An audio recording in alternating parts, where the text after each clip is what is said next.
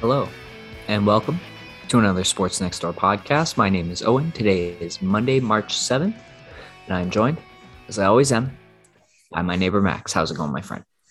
Pretty well. Successfully asked for a raise today at the end of a fairly busy work week.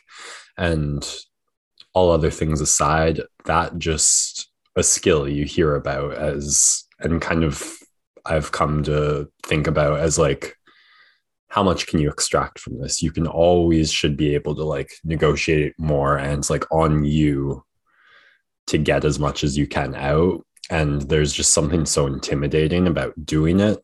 Um, i've done it twice now i guess. And it's kind of just a process i feel really good about after the fact like regardless of whatever the financial gain is just in more of a personal growth setting. Something about thinking about it laying out your case and calmly presenting it and hearing it agreed with is really satisfying and i'm feeling good about that. And also hope i caught you a little off guard there by throwing a curveball in that had nothing to do with the last 10 minutes of talk before we went on air. Yeah i'm sure. Um, not something i've done yet but definitely a good point you raised not just about the the fact that you're obviously making this important ask, but it is an important skill to have career wise, professionally, to know your own value and know what you bring to a situation. And uh, that allows you to have that confidence and be able to back up what you're asking for. So, congratulations. That's sweet. And uh, yeah, I definitely does throw me off guard, but it, it makes me think about well, should I be asking for a raise on this podcast? Like, what what what value am I bringing here? Am I confident in what I'm providing? Bump that salary up from a zero to zero. Yeah, I was gonna say times a hundred on the spot. There you go, buddy. Let's go. Like stock options too. All yeah, the way yeah. to the moon. You you'll I'll bump you from 33.3% of the sports next door stock to uh how about 40? Take 40. All right. What are you at? I have the other 60, bud. Okay. All right. All right. I got you. I got you. How's your week? That, that, seems fair. Yeah, yeah. Good. Good. Um, better start to the week than previously. Feeling good coming out. I went to the office today, first Ooh. time in a while. So I uh, was being product- productive in a different setting and uh, nice to see some folks. And it looks like with things opening back up, there will be more opportunities for more activities and more time in the workplace, which is it's interesting to think about, but I think I actually want to do it because of that ability to just have a more social atmosphere. For a while there, I did love working from home, but it really does get to a point where you can only do the same thing in the same four walls all day. So we drive around the city a lot, and oftentimes at the end of a job, especially now that I've started metroing as opposed to biking, I can just go straight home without being in the truck as we drive back to the shop. But a couple times last week, I actually just decided like I could get off here, but I'll actually go back to the shop and one of those days happened to like catch another coworker who just yo- yoinked some beers out of the fridge and was like, "Here, have a beer with me." And our boss came down and like hung out with us as we chatted, and definitely something to that connectedness. Um, yeah. yeah, it's nice to it adds a little more value. Uh, I I know what you're saying. Yeah, it's just those are the moments that you don't get when you go over Zoom. And that's yeah. something hopefully you and I can have in in the future here. We oh still have God. yet to have an in-person podcast. It almost feels sacred now. Like we have to do something so special for it. Like if we were both just casually in Toronto this summer, I don't know if I'd be emotionally ready for that. Yeah, I really don't know what that'll look like. Um, it'll be it'll be interesting. We'd have to have a, a fairly significant space and some yeah. time and thought put into it. And we've also gotten like relatively so good at breaking down all the inefficiencies of Zoom communication. Like in a normal Zoom call, I think there'd be a lot more pauses, like where normally you're reading body language. Interrupting is just a little more awkward. And I think we circumnavigate maybe 90% of that pretty well. I don't know how that would translate to in person then if we'd be so hypersensitive of not interrupting each other. Yeah, it's curious. It's a curious notion. Um, we'll find out one day. But until today, until that day, we will continue here on our Zoom and, and kick off another wonderful week in sports. Uh, Max has got his recap of this weekend's combat events. Uh, we'll talk a little bit of combine. We'll talk a little bit of tennis. And then we'll finish thing up with some basketball. It is March. And so you know there's a pretty exciting tournament just on the horizon for us to talk about. So we'll have the first of a couple primers to get the uh, casual basketball fan ready, ready to go for March Madness. But until then, Max, uh, we'll kick it off with some combat corner.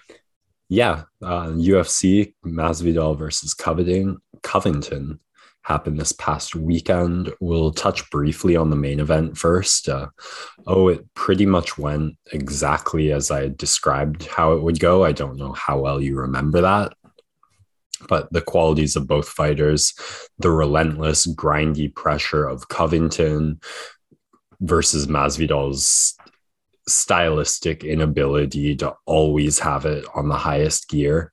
He wants to punch in, accelerate, and then take his foot off the gas and coast at times. And you just knew that without that one big punch or several of them, it wasn't that tendency was really going to get him to trouble against Covington. And a couple of big moments for Masvidal, but not able to capitalize, and that results in Colby doing what he does, gets a pretty dominant, dis- very decisive victory over Masvidal. Huge for his stock. Um, more interesting than the fight result is kind of the matchmaking for me. Where did each go from there?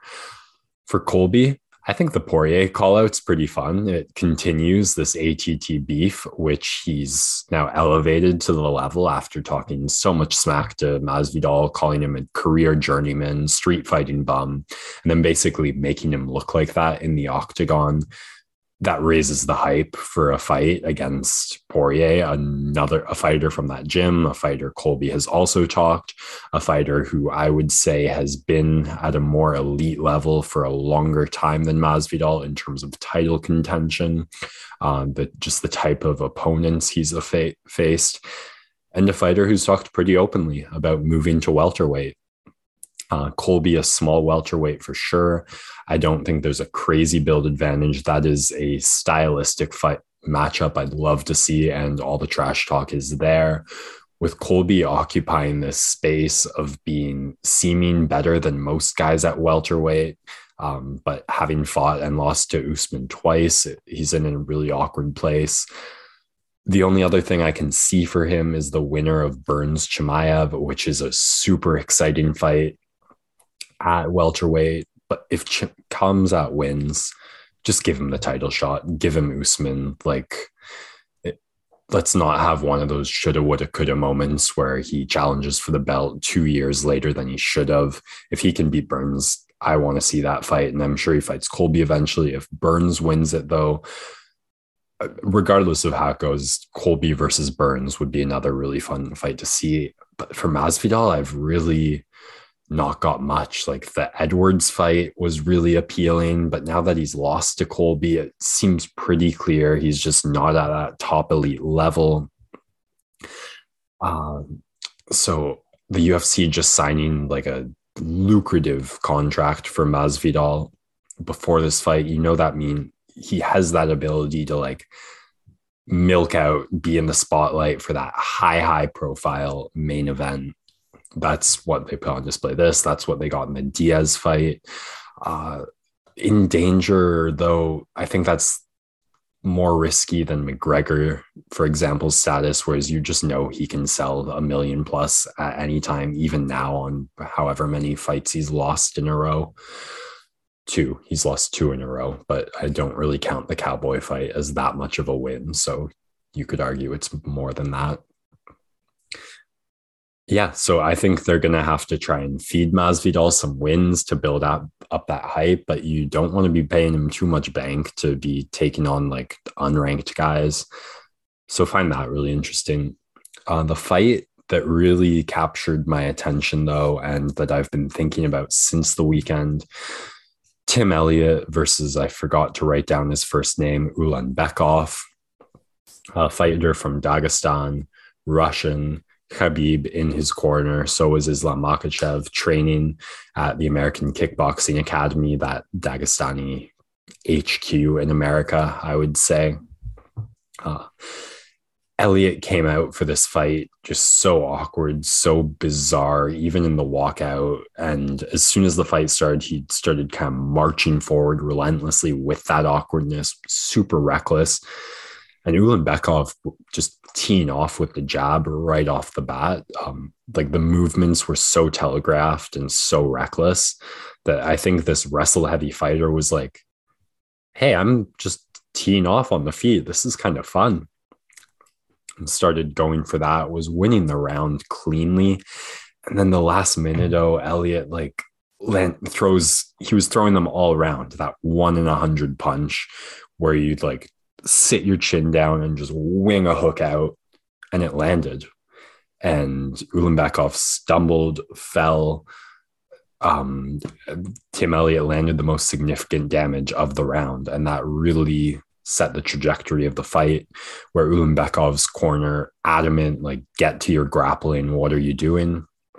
And Elliott got a lot of hope and a lot of confidence to me, the second round looked mostly more of the same on the feet. Ulanbekov just clearly the reach better. Elliott's striking timing not there to enter in and out of the pocket clean and safely. Um, but he was catching Ulanbekov off guard with a lot of takedowns, not a lot of control. Where it got really dicey though is some Elliott started swinging the fight in his favor on the feet by basically grabbing Ulan Ulanbekov's glove in the clinch knowing he'd be held there and then throwing punches. And a couple of those connected and landed cleanly. And from one angle, like from the judge's angle in the octagon, all you see is the two fighters in the clinch and then the one fighter landing some clean punches. It's only on the replays with different angles. You see the glove grabs and holding. Khabib absolutely furious in the corner. Chris Tognoni, one of the consistently worst refs in the MMA calling this fight, by the way. Um, just I've seen him make a lot of really bad mistakes. And then third round, I think a, one or two more glove grabs in the clinch, but Ulanbekov was able to get it to the ground, had a rear naked choke attempt, and Elliot grabbed the glove again, held the rear naked choke attempt off, and was kind of able to grapple out of it because of that. Um, so basically a really threatening submission attempt which should have gone on for longer and even if it doesn't end in a finish adds to scoring because it's a significant attempt to finish the fight. And it got thwarted by cheating. So elliot got out of dicey situations and added to his thing on the judges scorecard. And you know what michael bisping former ufc champion and commentator fighter calling this fight is doing? He's praising tim elliott calling it like veteran high IQ fighting moves because for a long like cheaters often prosper in M- MMA. The rule set allow kind of calls for refs to give warnings and then start docking points, but it, it always feels like a bit of overkill for a ref to go, "Hey, don't do that." Okay, that's a point gone. It's going to be like, hey, don't do that if they notice it on the first time, which they often don't. Hey, I told you not to do that. Hey, do not do that. If you do that one more time, I will dock a point. And then maybe two times later, they might actually dock a point. And uh, you, we've just seen it so consistently in MMA that it, in a sense, Bisping is right. Like, the fighter has a very realistic chance of getting away with that whatever that cheating is, it can get you out of fight ending situations. The most high profile example being uh, Conor McGregor having his arm about to be ripped apart by a Kimura, throwing an illegal knee at Khabib's head and getting out of it and not at all suffering, other than a stern warning from Herb Dean not to not do that again. Why wouldn't you cheat? Um, it just it reminds me of so many things in other sports like in hockey, what's the line between grabbing the guy's stick when the ref isn't looking, a couple rough taps to the shin, some cross checks at the net? Um, you take advantage of that's a little too soft for the ref to automatically call a whistle so you can get away with it. Uh, in NBA, I actually go the other way. I think about all the fucking rip throughs Chris Paul does.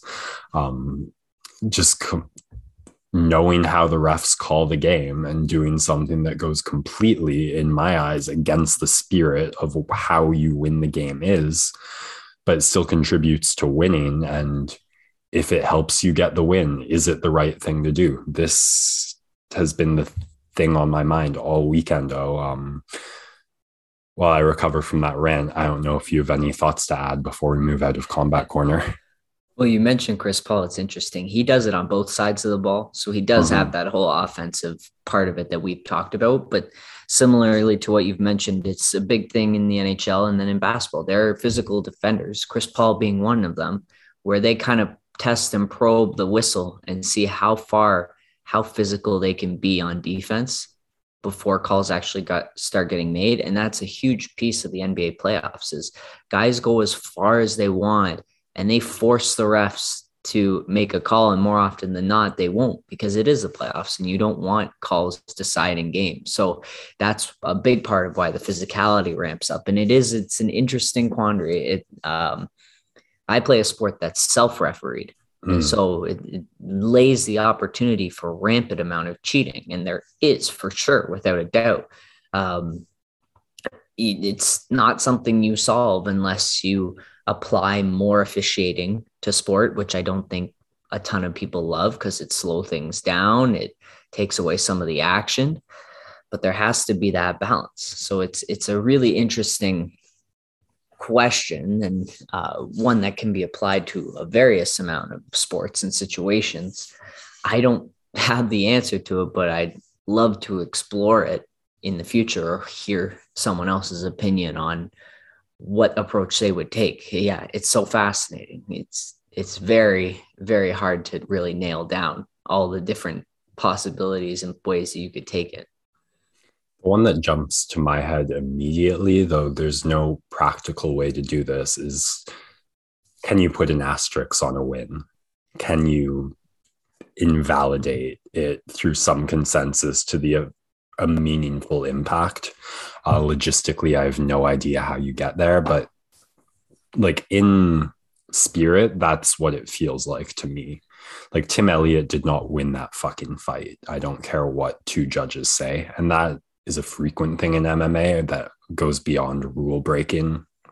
Um, the 82 game season structure, seven game playoff series makes it a bit harder to disassociate like an entire ring, say based off of one theoretically awfully refed or cheated game.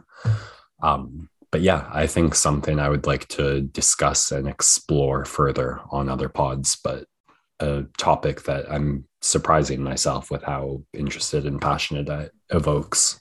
One of the things that soccer does that you could definitely apply at UFC is the yellow card system and that mm. of a, a kind of a suspension based on an accumulation of demerit points in a sense, where UFC is you like Elliot gets two demerit points from this fight, and after a while, it takes away from his pay or it takes away from his opportunity to have a, a fight with a higher ranked opponent. Like that could be something explored. And that was kind of mine that came, the idea that came to my head. But yeah, definitely something we can talk about in the future till then, uh, let's move out of that combat corner recap and then into football fan cavo. Yeah, really quick stop here. The uh, the big theme out of the NFL Combine this year has been that the the turf is fast in Indianapolis this year. A lot of guys running at high unofficial speeds. Um, I guess there's a different person working the stopwatch this year. There have been a couple times that have moved largely when the official time comes out, but some big scores drawing eyeballs uh, to the 40 yard dash. And very early on, we had Tyquan Johnson unofficially breaking the 40 yard uh, record, running a 4.2 flat, which is just ridiculous speed. It does drop to a 4.32, I believe. So, pretty large variance there in terms of timing. Uh, but then we do see a couple of defensive backs running the fastest two times in the history of that position. Uh, Tariq Woolen and Kalon Barnes increasing their draft stock, showing up the uh, straight line speed. Definitely a valuable asset as a corner in an increasingly vertical and fast paced NFL game where offenses rely on a ton of speed to the outside. And so having a quick guy either in the slot or on the outside is immensely valuable as someone who can cover ground and keep up with guys like Tyreek Hill. Do they get cornerbacks to do it backwards? they do not, but they do have other drills to simulate movements for defensive backs. I want a 40 yard backwards dash for cornerbacks. it's fair. It's a good point. They do have to flip their hips at one point. Mm-hmm. But the big 40 yard dash that really had the world buzzing, Max, I don't know if you've seen him run it, but Jordan Davis out of Georgia, uh, a nose tackle, 6'6, 340 pounds. He's a large individual and he runs a 4.78. God which is by comparison faster than Baker Mayfield, who is a quarterback, uh, and also like point whatever point zero two seconds slower than Montez Sweat, who ran the fastest time as a defensive end. Like it, it just it's remarkable. It, it it shows you that football players are like in the one percent of one percent of athletes. Yeah. Um, they could be Olympians in a lot of different sports and just impressive that a guy at this size is moving that fast. It's it's just purely nightmare fuel. yeah, impressive. Not the first, second, or third that mind that comes to word word that comes to mind. Excuse me. That is just terrifying. Um, oh my god! Uh, good luck to whoever gets tackled by him. Seriously. oh yeah. Oh yeah. So that's it for me. Uh, in in our quick stop in the football fan cave, we'll have a little bit more combine coverage, and then we get closer and closer to the draft. But Max, you uh, you got some hype here for our somewhat called fifth major, uh, but coming up, Indian Wells. What you got for us? Well, uh, the Indian Wells kicking off Thursday, so the seed dropping, or excuse me, the draw dropping tomorrow along with the seeding. So very excited to properly dive into that, but a couple days out and we have our top seeds. We know who's playing.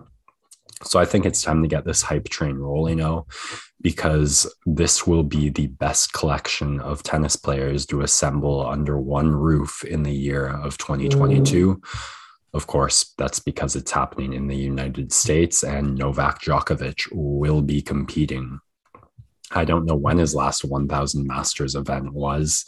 I can't really bring to mind any performances uh, from him in any last year. Uh, so, a couple storylines just jump off the bat right away most of them revolving around three names, them being the aforementioned Djokovic, Daniel Medvedev, who took the win over him at the last Grand Slam, and Rafael Nadal, who has been flawless in 2022 and has two wins over the aforementioned Medvedev in that time. Medvedev off occupying this really interesting spot where he's the number one seed in the world that's mostly a result of activity. He simply played far more tennis than Djokovic did in 2021 and had far more opportunities to increase his points. Um, just way more wins than Novak picked up over that year, but that wasn't enough. It was the win at the US Open, taking away that 2,000 points that got him close and then Djokovic not getting anything from the Australian and losing that 2000 that he had from winning it last year is what really sealed the deal. So it just based off that, this number one, like if Novak had played at the Australian quarterfinals and he's still the number one seed in the world, that puts some doubt on Daniels Medvedev's number one seed for me. And what throws even more on it is the fact that Nadal's beaten him twice and didn't play at the US Open that Medvedev won. So I'm not saying paper champ, but I think Medvedev has an awesome opportunity here to really cement that status. And he could probably use the points to stay ahead of those two. Uh, 1,000 would come in handy. And of course, just having Nadal and Djokovic, especially the way Nadal's been playing and the pressure that's on Novak to really come out here and perform among all the best players in the world is quietly or loudly just the most fascinating thing. Um, I don't know what the seating looks like yet uh, with Novak at two and Nadal probably at five. There's a decent chance they end up on the same half of the draw but really hoping we see those two play. It's always such fireworks. Uh, other names to just add to this hype uh, we've got Alexander Zverev, Stefano Tsitsipas, Matteo Berrettini, Andre Rublev, Casper Ruud, all going to be playing. Um, so yeah, Dominic Thiem drawing out, which is a bit of a bummer, but been a long time since he played. Those are the top eight players in the world, though they're all going to be there. I'm assuming many more. Cam Norrie, defending champ, he had a pretty solid February. Um, yeah, looking forward to this seeing the draw come out tomorrow. That's Tuesday, so the day of this pod goes up, and this is going to be the most competitive tournament we've had yet in 2022. So looking forward to that. Oh big big statement there. Uh, but looking forward to it, and uh, yeah, we'll we'll keep you up to date as the as the tournament progresses. And uh, yeah, I uh, I don't know if I think Djokovic is going to win this one either. Just double down on the take. Yeah, no, go for no it. No majors, mean... even if they're if, even if they're fifth majors. yeah, I was gonna say, in your own words, this the fifth Grand Slam. If Novak wins that, your take might have gotten proven wrong before the first no. Grand Slam even happened. Going down. He's going down. All right. Let's finish up here with some basketball talk. It's been a rough week for Toronto sports. Um, so we will we will not discuss Raptors. We will not discuss Leafs. We will not discuss Blue Jays. We will not discuss TFC as as Max partakes in one coping mechanism to the Raptors and Toronto sports failings. Um, instead, we will take another and talk about the rest of the league uh, and and maybe just skip over the north of the border action. Friday night, DeMarcus Cousins doing a massive favor to all G League players out there, all uh, veteran players who maybe are end of the bench or not getting the opportunity they deserve. He gets it with Jokic out of the lineup uh, on Friday night and puts up 31, 9, and 4 in a vintage Boogie performance. Uh, a beautiful spin move out of the post leading to a dunk was the featured highlight on Sports Center. Uh, but overall, a sweet game from DeMarcus Cousins. And just a shout out to him because he has gone through quite a few injuries. He never was my favorite player, but uh, always nice to see a guy have a great moment like that after going through some some tougher times with the injuries and having to work his way through multiple teams. So good for him, and we'll see if he's able to produce any kind of special moments like that down the stretch and help the Nuggets uh, secure a, a better seed for the playoffs. Speaking of the Nuggets, this just has to be said. I didn't have in the notes, but Nikola Jokic last night in overtime win against New Orleans, going for 46, 11, and 12. it's, it's just, he's a mutant. He's made from like Serbia could just as well be Pluto for all uh, for all intents and purposes. And yeah, he is he is awesome, and he's probably our front runner for MVP as we've mentioned on previous pods. But continuing it to do it and Denver hovers in that sixth seed. Uh, they're a game behind the Mavericks for the fifth seed and two and a half behind Utah for the fourth seed, still within reach. and possible that Jamal Murray and Michael Porter Jr. are on the horizon for this team. So Denver could become a whole lot scarier in the next month or so. Uh, but we'll really have to see how those guys come back before we can assess what their ceiling will be come playoff time. A team whose playoff ceiling slowly decreases by the day uh, is the Chicago Bulls. Now, granted, we have not seen their full strength roster in a long time. They've fallen out of that one seed in Miami, but uh, a pretty indicative stat of where they kind of sit in the minds of NBA fans and critics is they are 1 in 13 against the top seven seeds in the East. I think they're 0 in 13 against the top three seeds in both conferences. They beat up on the bad teams, which is what you're supposed to do, but you would definitely like to see a better record against some of these stronger teams, especially as they drop. I believe they're in the they're going to be in the 3 seed now which would have them matched up against the red hot Boston Celtics. And honestly, I'd probably be taking Boston at this point with the way, with what Chicago has shown and them having the injuries and the way that Boston's been playing. But uh, it's, it's a little bit alarming if you're a Chicago fan. It's been a great season so far, but it, it really shows you the, the length and the doldrums of an 82 game regular season. Who knows? Maybe they get all their guys back and they're fantastic start round one. But DeMar DeRozan, as much as we love him, as much as I think he is got a greater shot as anyone to make first team All NBA, he's had his playoff bruises in the past. And that could be something that Bulls fans experience for the first time this year. It's definitely something we can't count out until we see proven otherwise. Um, for Chicago fans in general on this season, this it, it might just be a hope building year in the end wow look what this roster did with all the injuries we had to deal with all year look at what we're building here um, and with all the free agent benefits that come with that that has plenty of value and will lead to greater things for sure um, that a terrifying stat, though. I, I, caught a bit of it the other week, actually, while we were podcasting. I had a Chicago Atlanta game on, and just the inability to like consistently defend a pick and roll, I think, is going to haunt this team come playoff time. And as much as I love DeMar, like you said, there's only so many mid-range fading awkward angle shots you can hit in a row before it that falls out and you can match getting your pick and roll defense destroyed five six seven eight times but without a stop that is eventually going to come to haunt you.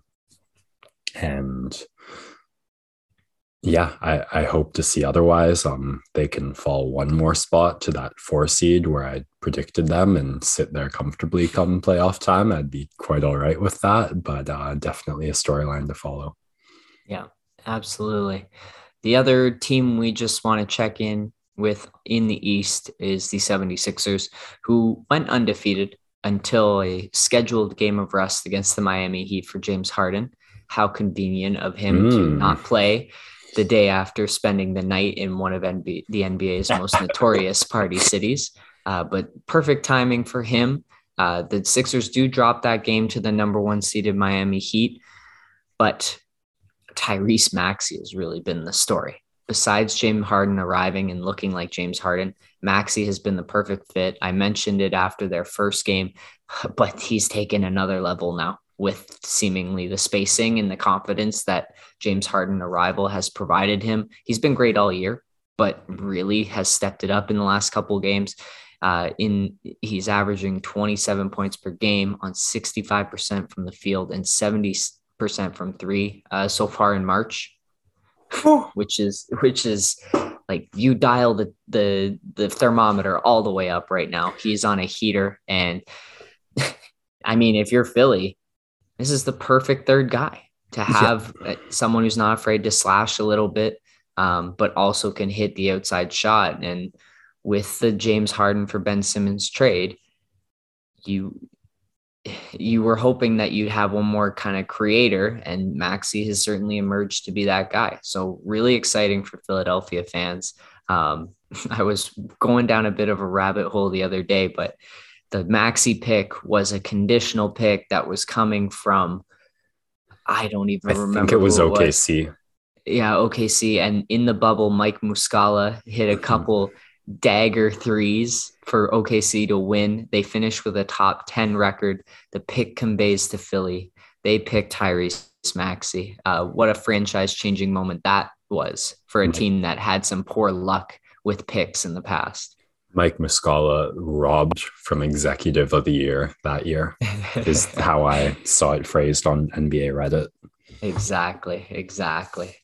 All right, let's move on here. Uh, more quick notes. LeBron James has to put up 56, um, the second most points put up by a, a, a player 35 years or older, uh, just behind Kobe's 60 in his last game of his career.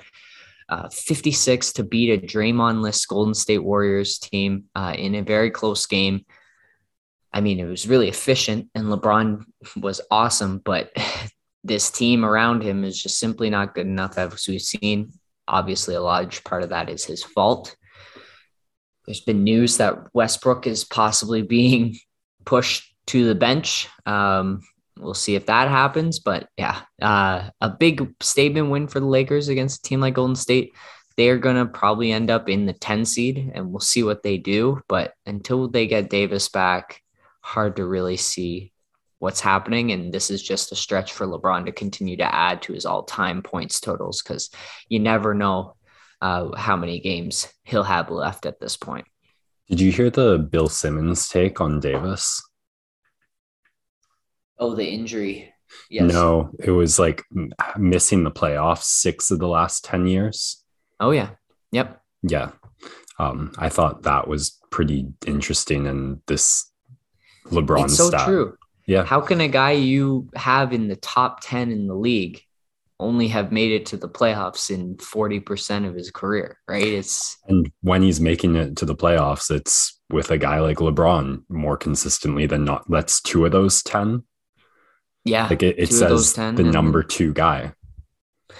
He, it just it shows he's not necessarily yeah he's maybe the best number two guy you could have in the whole league but he's not going to be a number one guy and yeah the fragility is just over and over again a constant theme with him yeah uh, we talked about Jokic briefly earlier and that's that's really why he gets the MVP for me over Embiid just doing the same with less um, but the, those two should not be in the same conversation. I know with Middleton and Holiday, Giannis has a fantastic um, supporting core, mm-hmm. but I don't think those two bring a team to the playoffs themselves. And uh, Giannis and Jokic being the two guys Simmons compares in the take. For those who haven't heard it, um, man, I sometimes feel like I'm just a negative person turning this LeBron praising into some Davis dumping, but I think all my friends would agree with that statement without batting an eye. So I should probably just yeah. accept it. Yeah, you can do both. You can do both in this case. Yeah, we'll wait for Davis's return. Uh, someone who has looked a lot better coming back from injury than the beginning of the year uh, is a rejuvenated Spencer Dinwiddie after being traded from the Wizards to the Mavericks in the Porzingis deal, uh, he has been excellent. He's increased his points per game by five. They've been asking him to run some closing possessions for them. And maybe it wasn't the spacing big that Dallas needed. It was just another perimeter creator to take some of that stress off of Luka. And uh, Dinwiddie has really stepped up for the Mavericks on their stretch. They've been really hot. Uh, kind of since the new year of course, in that five seed just ahead of Denver and only a game and a half back of Utah, a team that they may want to avoid come playoff time because just seems like not a great matchup. I think but, they'll take any team that's not the Clippers at this point and they'll probably get their wish. Very true, very true. But Dinwiddie setting up a game winner for Dorian Finney Smith against Sacramento this weekend, uh, keeping the Mavericks rolling. So wanted to shout him out because, yeah, another guy who had a tough time with injury, quick start and looked great and then really faded as that Washington team started to regress towards what their actual status ended up being, but has found another role in Dallas and hopefully they can make the most out of it.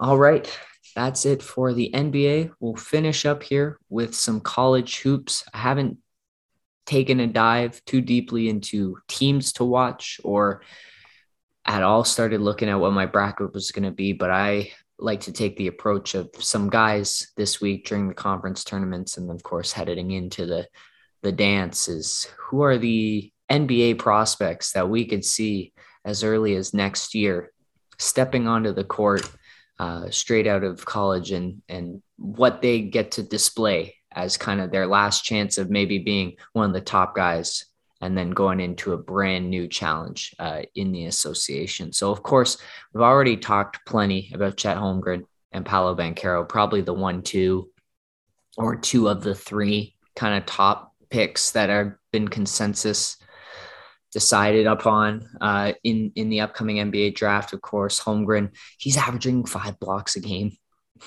almost in college this year, like, and has shown all the perimeter skills that you want to see, but looking forward to seeing. He's been a lot of big games already in his young career, but excited to see how Gonzaga is going to perform in the tournament. And then Paolo Banchero at Duke uh, was awesome. Not against UNC the other night in Coach K's final home game, but uh, again, another special talent. We'll see what he has on display. He is alongside a couple other guys at Duke, AJ Griffin and Mark Williams, who are projected to be first round talents. So Duke overall is a team that you want to catch in this tournament. They normally are. They normally have a ton of talent, but always got to shout them out when looking at potential NBA players. Jabari Smith out of Auburn rocketed up boards this year uh, with his plays as 6'10 center. Um, he is a great two way player and has shown a lot of perimeter skills. He can shoot it from outside. Um, feels kind of like Jalen Smith was drafted by Phoenix, traded to Indiana. Jabari Smith feels like the plus plus version that feels a lot more guaranteed. Uh, he'll probably go two or three in the upcoming draft, depending on what team has the pick. But yeah, really, really exciting prospect that stepped it up. And he's got a high level of IQ as well, which is why he's rocketed up the board. It's not just the intangibles or the physical elements that he's shown, it is the intangibles as well of, of learning the offense. And that was something that Evan Mobley had last year uh, at USC was he wasn't always the flashiest player, but he played within an offense so well and was very versatile in schemes. And that's something that Jabari has showed off this year at Auburn. A couple other guys down the list here. Jaden Ivey at Purdue is explosive and has great combo guard potential. He's a little undersized for a shooting guard, which is the position he plays right now in college, but uh, he has the skills, I think, to be able to run an offense. And then, yeah, just absolutely dynamite. Some Ja Morant type athleticism. He's got a couple jaw dropping dunks so far this year. So uh, definitely a guy to watch. And then going down the list here, Keegan Murray out of Iowa, Shaedon Sharpe, uh, and Ty Ty Washington on a loaded Kentucky roster. That'll probably be a one seed. And then we got Johnny Davis, who suffered a brief injury for Wisconsin this week. Hopefully, he'll be back in time for the tournament. Uh, he's a, a projected lottery pick. That is someone maybe you're you're interested in taking a look at. And then uh, further down the list, we got Jalen Duren at Memphis is a, a, fun guy to watch. And Memphis has been gaining more and more talent the last couple years. Obviously, James Wiseman, Precious Achiuwa, two notable names that came out of a recent draft, but Jalen Duren, uh, a projected lottery pick. And then Emoni Bates, who was kind of the next Kevin Durant since he was 14. Um, he is starting to slip actually and projected uh, big boards for 2023 because he's not eligible in next year's draft, but definitely a guy that you want to take a look at just based on the hype he's had for so long now in high school. And then we can't finish up our NBA prospects without shouting out a few Canadians. So we do have Zach Edey uh, at Purdue. He's a seven foot four center. Um, he's just a massive human being, and actually do have a friend of mine who had who used to play basketball with him in high school before he grew immensely. Um, so funny little story there, rep in Toronto, and then uh, Andrew Nembhard also rep in Canada, playing with Gonzaga and a great combination player alongside Drew Timme and Chet Holmgren uh, and all the great players that they have in that program. So looking forward to seeing him, both of them ball out and hopefully raise their draft stock so we can add to the slew of Canadian talent entering the NBA. That'll do it for this one. Definitely take a look at some of those prospects when you have the chance this week in college basketball. I got to catch up so I can be ready in time for March Madness. But uh, yeah, it's it's lovely to talk about it on a Monday night, and we'll probably have some more for you by Thursday. So thank you, everyone. You looking for a book to read? Out? Sure. I read this web novel in the last week that I had so much fun reading. It's called uh, The Regress Demon Lord is Kind. And it's about it. The story opens with the main character um, who has lived a horrendous, treacherous, evil life, getting killed justly by the hero. And the last words of the hero are If you live another life, I hope you'll choose to do kind deeds. Uh, and then the next thing the character knows, he's four, 19 years old again, waking up in his home where it all started before he left the home due to a horrible upbringing and went on to experience the plethora of events that led him to his evilness. And he goes, fuck it. Why not? Let's figure out how to be kind. Uh, the only problem being he has the brain of a complete sadist and doesn't really know how to do that intuitively, which just leads to all these ridiculously hilarious situations uh, that I found really enjoyable. so, plugging that to end off this week's show, O or anyone else interested would highly recommend checking it out. Uh, if anyone does so, let me know what they think. Sports Next Door signing out.